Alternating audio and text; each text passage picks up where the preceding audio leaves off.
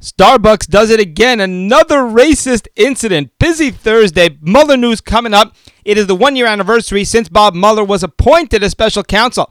How much evidence have we seen to suggest any wrongdoing, any collusion by the Trump administration? Let me think. Uh, that's right. Still haven't seen a shred of evidence. Guatemala has moved its embassy to Yerushalayim. Paraguay is on its way next week. Thank you to the listener who reminded me that I forgot to mention that last show. The Palestinians have recalled envoys from Romania, Czech, Hungary, Austria. Does anybody care? They punished these countries because these countries had the nerve to participate in the United States moving its embassy.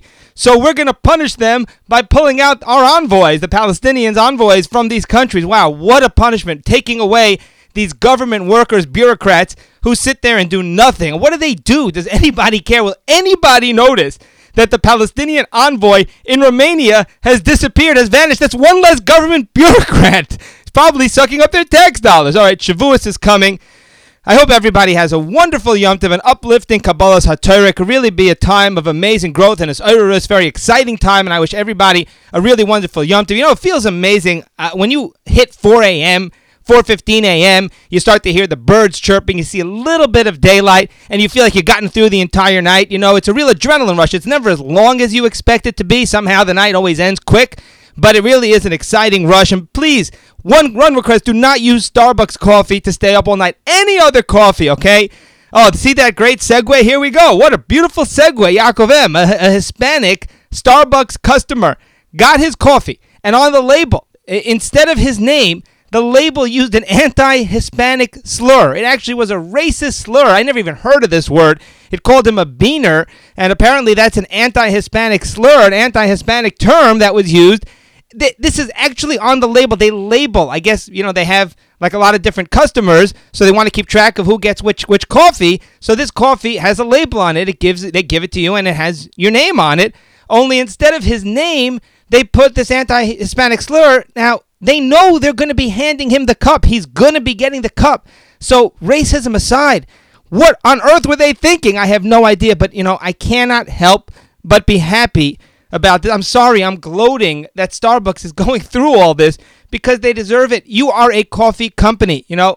They've been involved in politics for years. Nobody cares what you think about politics. Nobody cares what you think about the Trump travel ban. Serve coffee. Sell people coffee. Let them use your bathrooms. Now let them use your bathrooms even if they don't shop in your store. And uh, let them just go in there and loiter all day. That's fine. But, but stay out of politics. Then we had the racist incident. Then, of course, they canceled. They brought in the ADL. The, the, the, the, the, the radical leftist extremist black groups got upset that, that, that a Jewish group was involved. So they kicked them out. I know they're still technically part of the training, but they're only part of the long term. They kicked them off of the one day curriculum. The, the contrary to what they're going to tell you if you call up Starbucks, that's a fact. I have the proof. I have both documents where they where they changed the uh, the curriculum. So Starbucks is getting exactly what they deserve. Me- deserve. Meanwhile, there was a customer at a restaurant in New York City who just went haywire, went, went completely berserk, and apparently there's a video of this. He threatened to call ICE. He threatening to call, threatened to call immigration enforcement because he was upset that the employees in this restaurant were all speaking Spanish to him. He want them to, wanted them to speak English. He, and, and the media is all up in arms. The media is outraged. Wow, how could this per- person threaten to call immigration? Can I ask you this question? What do you care if he threatens to call immigration if they're here legally? Obviously, if they're nervous when he threatens to call ICE, then ICE, then then he's onto something there. If somebody gets into an altercation with me and they threaten to call the cops, I'm not worried because I know I didn't do anything wrong, so I have nothing to worry about. Here's the quote apparently on the video. Quote, if they have the nerve to come here and live off my money, I pay their welfare, I pay for their ability to be here the least they can do is speak English. My guess is they're not documented, so my next call is to ICE to have each one of them kicked out of my country. Now, this is like amazing. You know, this guy obviously is very frustrated. he does have a point. You know, we we literally they come to our country, whether it's legal or illegal, we give them our money. They live off our programs, you know, and if if they're illegal, then they're doing that illegally, which of course is egregious. And the, you know, he just says, "Listen, all I ask you is to, is to, is to just learn English. That's the that's the language that we speak. That would actually change the culture. What if we what if we did that? What if we said that to qualify for food stamps and these other programs, you had to pass an English test. I mean, that would be fascinating, and that would really, actually, it's a great point. I think would actually help uh, out, help change the culture. They come here now and they basically live in their own insular communities, and it's basically like being down in Mexico, down in Central America or Latin America. Very interesting. Uh, now, I want to point out, I don't have a racist bone in my body. I think that some people get the wrong idea, but I literally, I never grew up that was never raised that way. People think that I'm that I'm racist. People think that I'm anti-Muslim, that I'm anti-immigrant, and nothing could be further from the truth. Here, I'll give you some examples. You know, my, it really comes from my father, my upbringing. My father, uh, he had people that he worked with who were Hispanic, people that he worked with who were black, and who were even Muslim. And he, he always treat, he always treats everybody, treated and continues to treat everybody with incredible respect, with humility. It doesn't matter, black, brown, yellow, nothing, nothing. It made no difference. Muslim, it made no difference. Even though he's, by the way, He's way more conservative than me. I mean, he's radical as can be. He makes me look like Bernie Sanders. That's how conservative he is. And yet, when it comes to interpersonal, just treating people, Jews and non-Jews alike, with respect, it he always had the utmost respect. In fact, he would give people rides. There was a Muslim person that he worked with, and he actually gave this person a ride home very often at night. I, I have no doubt. This guy's name was Muhammad. Surprise, surprise. Bangladeshi. I have no doubt this person was was saying to himself, "Wow, they're giving me a ride. I'd love to blow them up if I could." You know, but we he's we still I'd go with him. He'd give him the ride. So an incredible humility. That's how I was raised. So no personal racist bone in my body. You just you have to be in this country legally. I don't like when people commit crimes and especially at our expense and especially bring in drugs, violence, and all sorts of other bad things to this country. And I have actually a lot of relatives who are immigrants. But guess what? They came here legally. All right, news on Mueller. Giuliani, again, one year anniversary. We've seen nothing. And I suspect that we're going to continue to see nothing. Only this nothing could last for years and years. And there could be a major October surprise, which, uh, you know, who knows what, what they'll come up with that would actually look bad, even though there's no not necessarily a smoking gun. That's my fear. But anyway, uh, Giuliani says that Mueller assured him and Trump that he is not going to indict Trump. That's big news. He's not going to indict President Trump.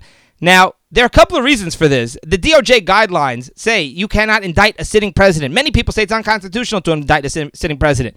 But don't you also need evidence to indict somebody, even a non sitting president? I'm pretty sure that's one of the requirements. So it doesn't surprise me that he's not indicting President Trump. Meanwhile, they've released transcripts. Uh, Donald Trump Jr., you remember last year, uh, he spoke with Congress and he discussed that meet, the infamous meeting where they were trying to dig up dirt on Hillary Clinton, on the opposition candidate. Oh no. Actually trying to dig up dirt, working with a Russian person who claimed, turns out didn't happen, wasn't even working with them, they just met with her, this lawyer who claimed to have dirt on Hillary Clinton. Wow, now that's a crime. That's collusion. You can't uh, d- do do opposition research uh, with uh, uh, with with with some with a foreigner from another country against your opponent, right? Anyway, so I don't think there was much ado about nothing. They released the transcripts, and the way the media is portraying it is Trump was defiant. Donald Trump Jr. was defiant when he discussed this meeting. Like he refused to back down. He was unapologetic, somehow making him out to be the bad guy. Basically, there's nothing to apologize for. It's very simple. Donald Trump Jr., I mean, he probably takes after his father. He's probably got a lot of confidence and doesn't really care what anybody accuses him of. But Don Jr., they said to him, You met with this Russian lawyer. She promised you dirt on Hillary. Did did were you did you think there was anything wrong with that? And he said, "Well, anything." This is his response. He said, "Anything wrong with the fact that somebody told me they had reason to believe that Hillary would make a terrible president? She was a candidate for president, and they had information that suggested that she would actually possibly betray our country. And I met to find out what that information was. No, I don't think there's anything wrong with that. In fact, I was doing something amazing for our country. Why can't you people see that?" And it turns out the whole thing ended up just being a total a total flop because the guy who arranged it, he was told by this Russian lawyer that they had information. They had no information about Hillary. She just wanted to discuss some kind of adoption policy uh, for somebody that she represented, some Russian guy who had sanctions on him. So the whole thing turned out to be a total flop anyway. But you know, again, they're gonna grasp at straws here, the media, because Trump has just been doing too much winning, and the last thing they want to do is focus on the facts and focus on the achievements. So they've got to somehow uh, keep this stuff in the headlines, despite the fact that it's irrelevant and that there's nothing there. There, it's it's all a bunch of fluff uh, and smoke and mirrors and and phony uh, a- accusations. Now uh, CNN tweeted this picture of President Trump in crosshairs. There's President Trump, you know, crosshairs of a gun, you know, making looking like making look like you're a sniper looking to shoot him. So uh, this has happened in the past. It happened with Sarah Palin, but now CNN does it with Trump in the crosshairs, basically suggesting assassinating President Trump.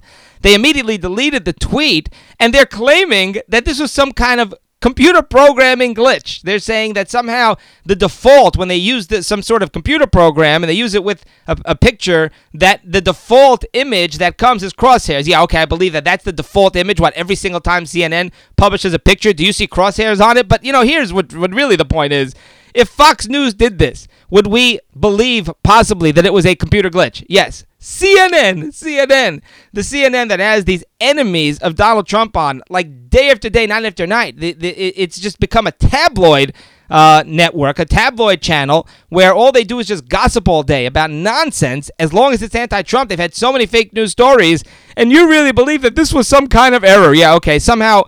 Can't give them the benefit of the doubt. All right, Mitch McConnell says he will not change the Senate rules unless he gets Democrat support. President Trump has implored Mitch McConnell, has requested, strongly requested, please change the rules. We've got to get these nominees passed. And there's been a major obstruction.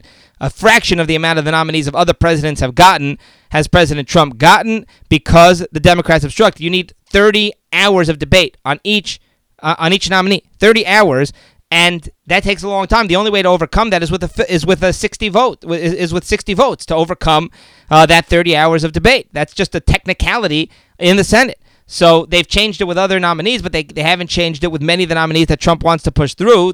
The Democrats, you know, changed this stuff when it came to judicial nominees, the nuclear option, and all that stuff.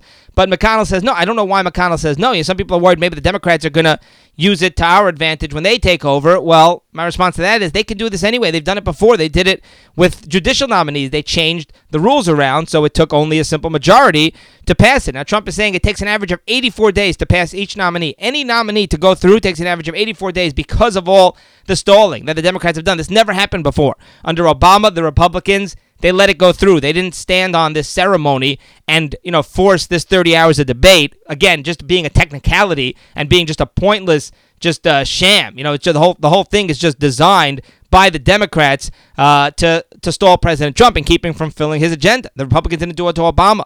The Republicans didn't do it to Clinton. The Democrats, for that matter, didn't do it to Bush. You know, this has never happened before. Yet McConnell refuses to change the rules. I'm not sure why. He should absolutely change the rules. DACA. You know, amazing that uh, you have these few Republicans. Paul Ryan told them, big mistake. You have a few Republicans, moderates. They're running in these Hispanic districts, so they want to pass DACA. They think that that's going to get them elected against their Democratic opponents. They're wrong. Hispanics, even if they do this, Hispanics are not going to vote for the Republican over the Democrat. I don't believe that's going to happen. But even if it does, you can't throw your party under the bus for that.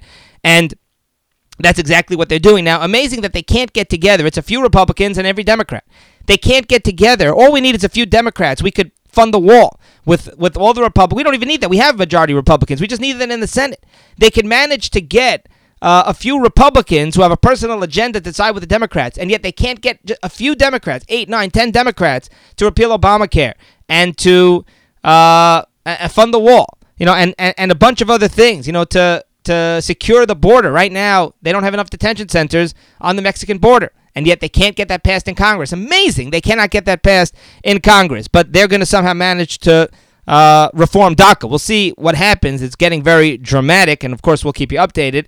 And Manafort, there was a judge that ruled that Manafort can be charged by Mueller for money laundering and failure to register as a foreign agent.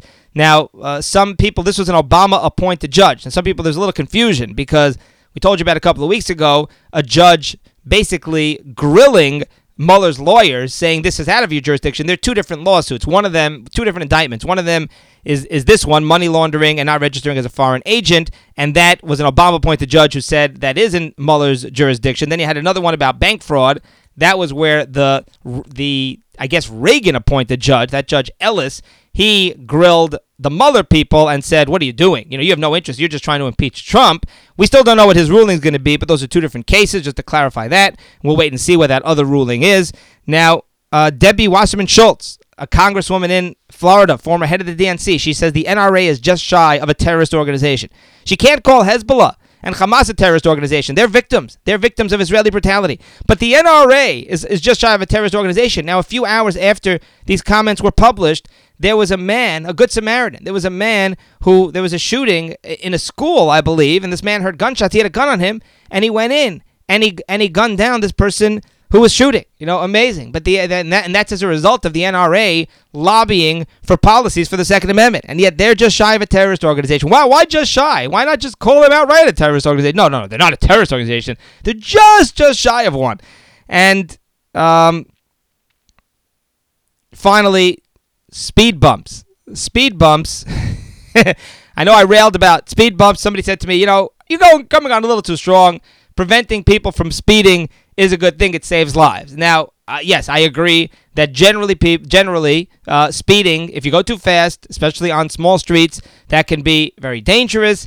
And I understand that the point of the speed bumps is to stop that. My point is this: you know, it, speed bumps affects everybody, so it affects the non-speeders too. Giving a ticket is one thing; you give that to the speeder, right? But speed bump, you basically decided that everyone who crosses this street now is going to be restricted because we want to protect certain people. So now we're going to restrict everybody. Now where does that end? You know, in the Dover Safe, like where exactly do we draw the line? Why are there not speed bumps on every single street? You know, the answer is because it would be incredibly restrictive, right? It would cripple our ability to function, to produce. It would, it would wreck our productivity. We couldn't go anywhere. Not not to mention how frustrating it would be.